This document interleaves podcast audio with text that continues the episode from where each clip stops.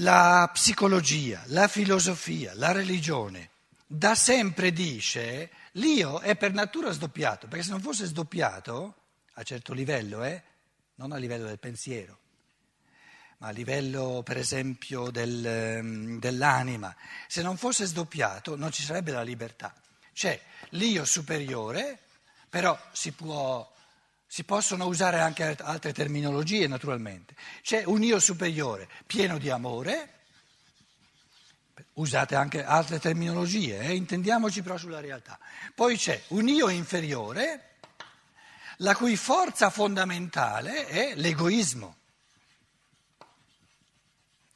Questi due io, che però non sono due modi diversi di pensare, ma sono due modi diversi di vivere.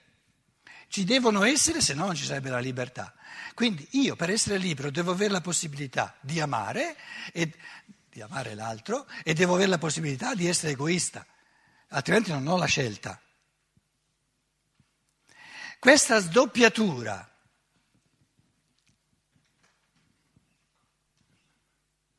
quando è che diventa sdoppiamento di personalità? Perché questa sdoppiatura è normale, è il caso normale, ce l'abbiamo tutti. Quando è che diventa patologico? Quando non è più in equilibrio. In equilibrio. E quando è che è in equilibrio?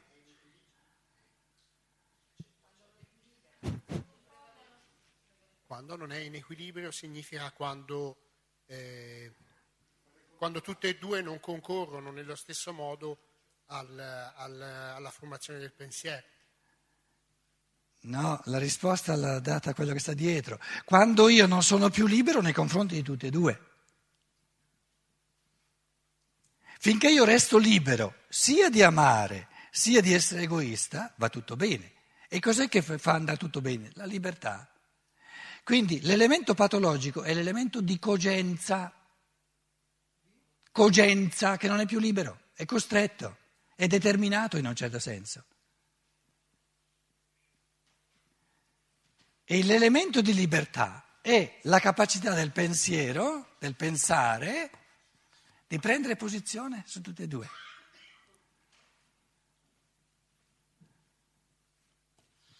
Questo è l'equilibrio, questo è l'elemento sano, che io so col pensiero cos'è l'amore e so cos'è l'egoismo.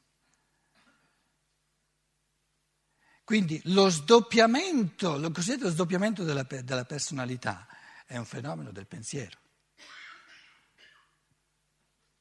E io dicevo, per una chiave di lettura però, eh, non facile, però va a colpo sicuro, dicevo che nel pensiero non ci sono mai cose sbagliate, però nel pensiero si, può, si possono perdere colpi. Possono esserci dei vuoti. Dei buchi.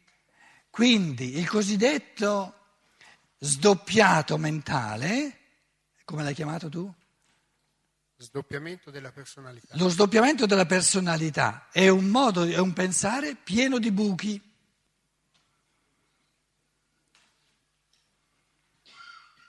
Dove il pensare è selettivo, pensa soltanto certe cose e altre non riesce più a pensarle.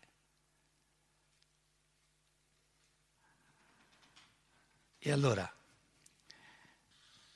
quando pensa all'egoismo, vede solo l'egoismo e ha paura. Quando pensa all'amore, vede solo l'amore e ha paura perché non ce la fa. Qui si vede incapace di amore e qui si vede incapace di quel tipo di amore dove l'egoismo non c'è. Quindi lo sdoppiamento di, di personalità è una, è una delle tante forme di povertà di pensiero. che non coglie più in chiave di pensiero il sano dinamismo, il sano, la sana tensione che ci deve essere tra amore e egoismo. Non riesce più a capirla, che questa tensione è chiara, è, è sana, ma può essere sana soltanto se il pensiero la interpreta nel modo giusto e se il pensiero la capisce nel modo giusto la può svolgere nella vita nel modo giusto. E allora dice, va bene che io in tante azioni pensi maggiormente a me e poi sono però anche capace in altre azioni di dare precedenza all'altro. Però sono sempre io, non c'è uno sdoppiamento. Sono io quando do precedenza a me stesso e sono io quando do precedenza all'altro. Però la possibilità di cogliermi come lo stesso io che dà precedenza a me stesso e che dà precedenza all'altro è nel pensare. Nel pensare, eh, se no.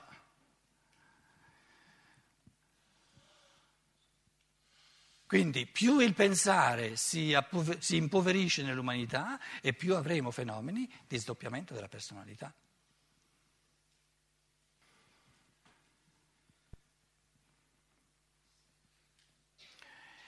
I rimorsi di coscienza, un altro tipo di fenomeno, eh, un fenomeno religioso che quando ero piccolino era un, un, grosso problema, adesso la coscienza è sparita, quindi anche i rimorsi di coscienza, insomma, eh, perché eh, finché la coscienza morde, i rimorsi, finché la coscienza morde va tutto bene, vuol dire che c'è, adesso è andata a farsi benedire, ma i rimorsi di coscienza erano, erano, sono persone che sono talmente fissate no, sul comandamento di dover, dover, dover amare che ogni, ogni preferenza data a se stesso gli, gli crea problemi. Cos'è? Povertà di pensiero. Povertà di pensiero. E non aver capito che a nessuno si può chiedere più di quello che può. Neanche il Padre Eterno ti chiede più di quello che puoi. Quindi colui che ha rimorsi di coscienza si rende responsabile di ciò che di fatti non può, perché se può farlo lo faccia, a che servono i rimorsi di coscienza. Oppure se non l'ha fatto dice, vabbè ho poltrito, cercherò di, di, di, la prossima volta di fare un po' meglio. Quindi, quindi tutti i fenomeni di, diciamo, di schizofrenia, di, eh, di, distrofia dell'anima, eccetera, no? di, di scissione, di mm, schizofrenia proprio dell'anima, l'origine è sempre il pensare.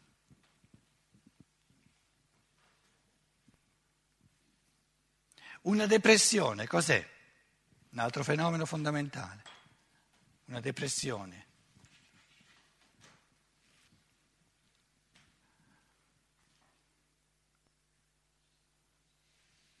Una povertà di pensieri positivi una povertà di pensieri positivi. Come analisi fondamentale. Terapia, metticili allora i pensieri positivi. Io non vi sto dicendo che la terapia avviene dall'oggi al domani, non sto dicendo che i pensieri positivi si tirano fuori eh, così, no? Però come, come analisi del fenomeno è chiaro che l'origine è sempre nel pensare. Perché un pensare che vede, che coglie in chiave pensante la positività, diciamo la, la, la, la, capacità dell'essere umano di svolgere in positivo ogni situazione di vita, questo tipo di pensiero non può mai far sorgere la depressività. Casomai un paio d'ore in cui uno eh, vabbè, mh, mm, si arrabbia un pochino, ma mai una vera e propria depressione. E l'altro polo? L'euforia. L'altro, esatto. La, la, la, fase manica. La fase? Manica. Sì. Che spesso vanno insieme, no?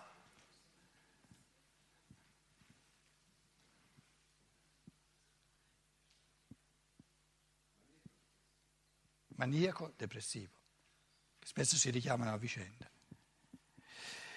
Ehm, io dicevo, i peccati del pensare non sono mai peccati di commissione, ma peccati di omissione.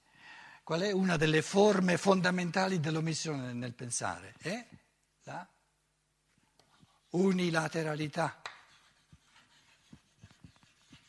Un pensiero unilaterale pensa a un lato della cosa e non pensa all'altro lato. Allora, il depressivo è unilaterale perché pensa unilateralmente i pensieri negativi. E siccome è unilaterale nel suo pensare, quando si tira fuori che non sopporta più questa unilateralità, dove pensa unilateralmente i pensieri negativi, va a finire nell'altra e vede soltanto il lato, lato roseo della realtà, altrettanto unilaterale, e diventa maniaco, euforico. E va da una unilateralità all'altra. E cos'è l'unilateralità? Il problema dell'unilateralità non è il lato che c'è, ma il buco, il lato che manca. Al depressivo mancano i pensieri positivi, all'euforico mancano come contrappeso i pensieri negativi. E fa come se fosse tutto automaticamente roseo, no? No. Il sano pensare è proprio l'equilibrio, no? Il giusto rapporto tra il positivo e il negativo con la libertà che li mette sempre di nuovo in rapporto, eccetera, eccetera, eccetera. Naturalmente non sono eh, risposte esaustive, però sono diciamo, piste di ricerca, orientamenti che sono molto importanti, sono fondamentali, perché se non torniamo all'origine del pensare non ne veniamo a capo di questi, se li consideriamo soltanto nel vissuto psicologico non ne veniamo a capo, perché non cogliamo le cause. Le cause di ciò che avviene nell'animico sono sempre nello spirito, sono sempre nel pensiero.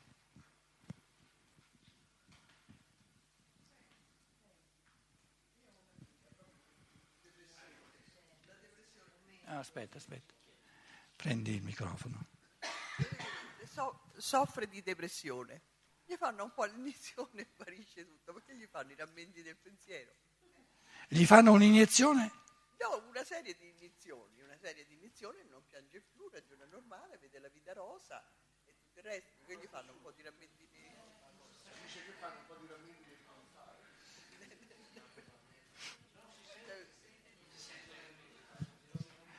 è una specie di lavaggio del cervello. Quando tu il cervello lo lavi a un punto tale che non ci resta più niente, non c'è più nulla. I pensieri negativi che, danno, che portano alla depressione, perlomeno c'è qualcosa. Ci sono certi medicamenti, certe medicine che hanno la capacità di aumentare diciamo, il biologico a un punto tale che ti porta via tutti i pensieri. Ma allora non è che ha risolto i problemi, è ritornata nel suo pensare al livello del bambino. Il bambino piccolo può essere depressivo?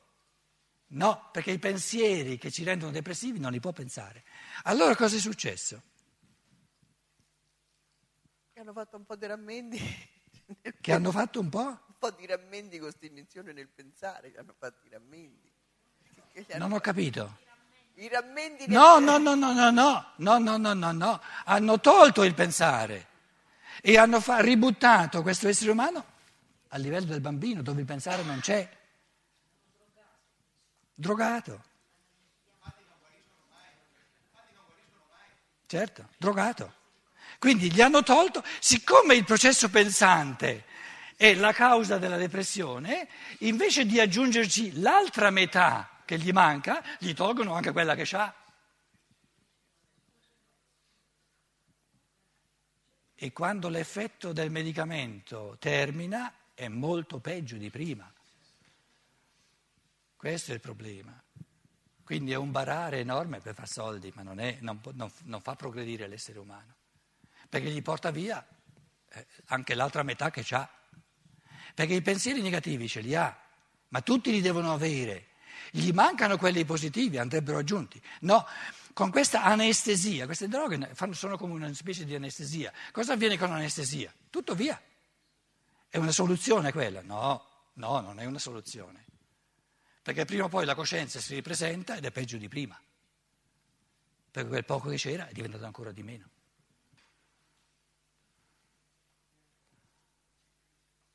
L'ultima. Quindi per guarire o dalla depressione o dalla mania non occorre uno psicologo ma un filosofo del pensiero. Che te ne fai del filosofo? Bisogna diventare se stessi un filosofo, scusa.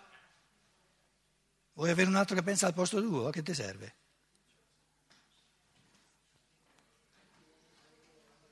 olio di gomito, tre litri di filosofia della libertà al giorno, allora sì che funzionano le cose.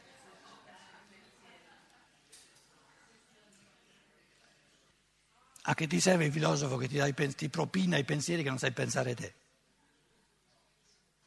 Tu vuoi dire la soluzione vera di tutte diciamo, le disfunzioni dell'anima è di camminare nello spirito, questo tu vuoi dire. Però questo cammino nello spirito lo deve fare ognuno per sé, ovviamente.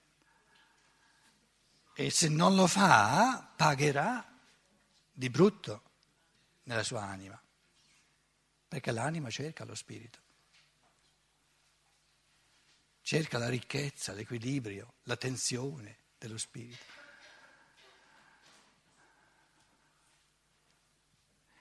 La depressione è, è, è la mancanza della sana tensione tra amore di sé e amore del prossimo. Amore di sé e amore del prossimo. Siccome è rimasto soltanto amore di sé, manca la tensione e subentra la noia. Quindi la, la depressione è una forma di noia perché manca la tensione sana, giusta.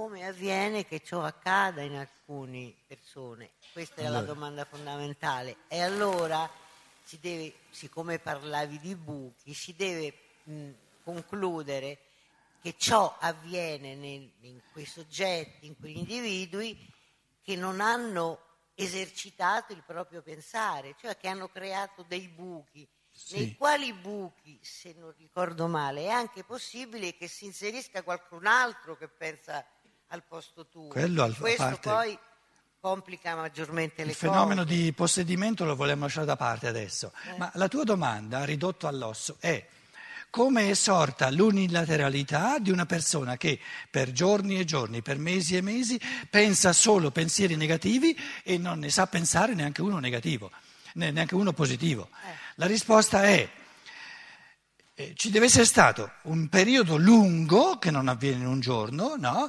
dove questa persona avrebbe avuto la possibilità, che hanno tutti, di esercitarsi di giorno in giorno, a pensare, a conquistarsi anche tutti i pensieri negativi, di giorno in giorno, di settimana in settimana, di mese in mese, di anno in anno, ha omesso. Appunto, è un accumulo di omissioni. Un accumulo di omissioni, un grosso buco.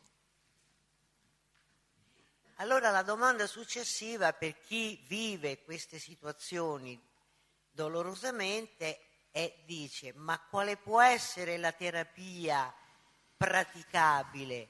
Perché eh, sogget- individualmente siamo convinti di queste verità, che è un accumulo di omissioni, eccetera, ma uno che ha accumulato tutte queste omissioni, come fai ad aiutarlo quando non ha nemmeno la forza di pensare?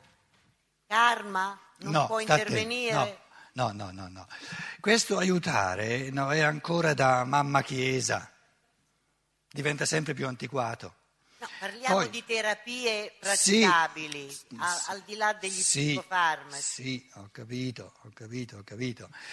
Il, il terapeuta, eh, l'unica cosa che, che, è giusta è che vuole vuol guadagnare i suoi soldi, ma oltre a quello non c'è più di tanto.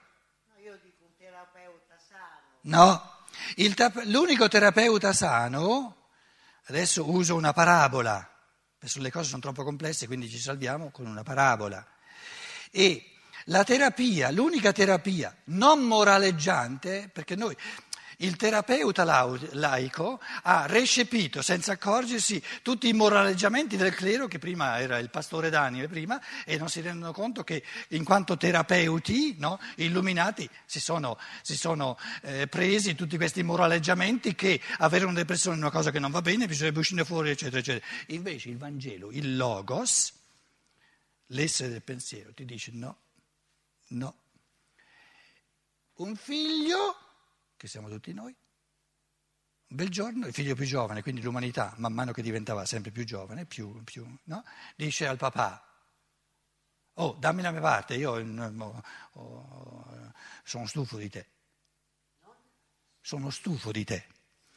E questo padre gli dà la sua parte, poi eh, la, la, la, come si dice? la, la sperpera, con, poi il fratello maggiore dice con le donnine, eccetera, ma nel, lui non, nella descrizione non c'erano le donnine, ce le mette il fratello moraleggiante, il fratello maggiore. E diventa depressivo, depressivo, depressivo, mannaggia qua, non mi danno neanche le ghiande che danno ai porci. Peggio di così. E questa parabola è talmente moderna che rispetto a, questa, a, questo rispetto della libertà dell'essere umano, tutti i terapeuti che noi conosciamo sono moraleggianti, sono clericali all'infinito. Perché questa parabola dice c'è soltanto una terapia che vale. Quando arriva al punto da non sopportare più la sua situazione e decide di tornare. Un'altra terapia non c'è. Un'altra terapia non gli permette di arrivare al punto che lui ha deciso di tornare e non funziona, perché è una gestione dal di fuori. La maggior parte delle terapie illuminate di tutti i laici che noi abbiamo sono gestioni dal di fuori. Peggio ancora della gestione del, del, del, del clero. Quando invece noi abbiamo dal Logos, da duemila anni, questi testi così puliti, così liberanti, che ti dice, ma lascialo arrivare al punto che non sopporta più. Se lui la sopporta ancora la sua situazione, lascialo no. Finché una persona la sua depressione se la gode, lascia che se la goda. E beh, il Cristo sapeva che il Giuda stava per, per, per, uccidersi con la cintola dei calzoni. No, a quei tempi non c'erano i calzoni nella cintola. Che ha fatto? Giuda, Giuda, no, no, no, no, no, io sono il terapeuta, ti proibisco di, di ucciderti. Ma sì, se ti togli la vita te la ridò, dai. L'unico, l'unica terapia veramente liberante di fronte al suicidio è la reincarnazione. Oppure ci costringiamo a moraleggiare e a ledere la libertà. Ma scusate, sono cose importantissime. Noi siamo retrivi, ma ci sono rigurgiti di, di restaurazione, non soltanto in Italia, ma svegliamoci. Siamo pieni di moralismi. Una persona che, che, è depressiva, che c'è di male? Lascia che se la goda. Quando arriva al punto da non sopportare più la sua depressione, ne esce fuori da solo. Il problema è solo che i terapeuti faranno un po' meno di soldi, facciano qualcos'altro.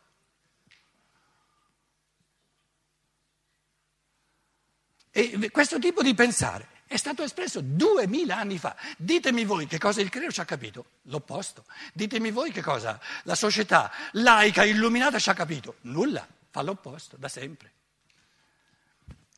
E il padre, il vero terapeuta, guarda, andava a guardare ogni giorno, torna o non torna, torna o non torna. Perché? Perché sapeva quando, in tedesco dicono quando ha il naso pieno, in italiano quando ha pieni i coglioni, torna. Torna. E la parabola dice, è tornato. Ed è tornato dicendo, mannaggia, ma possi- è mai possibile? I salariati in casa di mio padre gli, gli meglio, vivono meglio che non io che sono il figlio, ma sono... Ba- torno. E torna. E questo padre gli dice, te, figlio degenere, sei andato via, ma hai sperperato tutto, ti metto all'inferno. No, lo sapeva, che gli faceva una festa col vitello ingrassato, eccetera. Il fratello maggiore, che è stato bravino, eh, per, per, il mondo clericale bravo, per il, per il, mondo borghese bravo, bravo, bravo, quello non si è mai preso una festa. Ed era talmente, talmente invidioso di questo fratello che dice al padre, ma te sei matto? Io sono sempre stato a tuo servizio, non mi hai mai fatto una festa, questo qua? Oh, questo ha fatto un cammino in base alla sua libertà. Te la libertà non conosci neanche dove sta di casa, che c'è da, che c'è da festeggiare? Che c'è da festeggiare? Testi espressi duemila anni fa. Siamo rimasti indietro, ma indietro proprio, è ora che ci svegliamo. Questa scienza dello spirito di Steiner è, è sorta per cominciare a, far sorgere una scintilla di cristianesimo nell'umanità, perché finora c'è stato un oscuramento di questo Devo spirito. Dire, no? Però il padre ha accettato di soffrire questa perdita del figlio. Il padre ha accettato di soffrire. Oh. Te, gli hai mai chiesto questo padre se ha sofferto? Questo figlio l'ha creato lui? Sapeva o non sapeva che ritorna prima o poi? Quindi è vissuto con la speranza di... Con la sicurezza che ritorna. Se non ha fatto con i conti sbagliati lui, allora che Padre Eterno è?